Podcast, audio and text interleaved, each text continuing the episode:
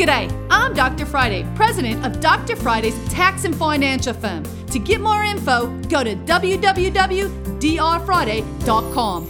This is a one minute moment record keeping. As an entrepreneur, we are responsible for tracking the income coming in and the expenses going out. We're responsible for making sure 1099s are issued to people that we pay more than $600 for a service. So if you have a rental property, you are in business. And guess what? That lawn person most likely earned more than $600. If you had someone come over and do some handyman repairs, or if you had a painter come in and they are not a corporation, that means it ends with CO or INC. Most most businesses in Tennessee are LLCs. We should be issuing those individuals 1099s or we could be fined.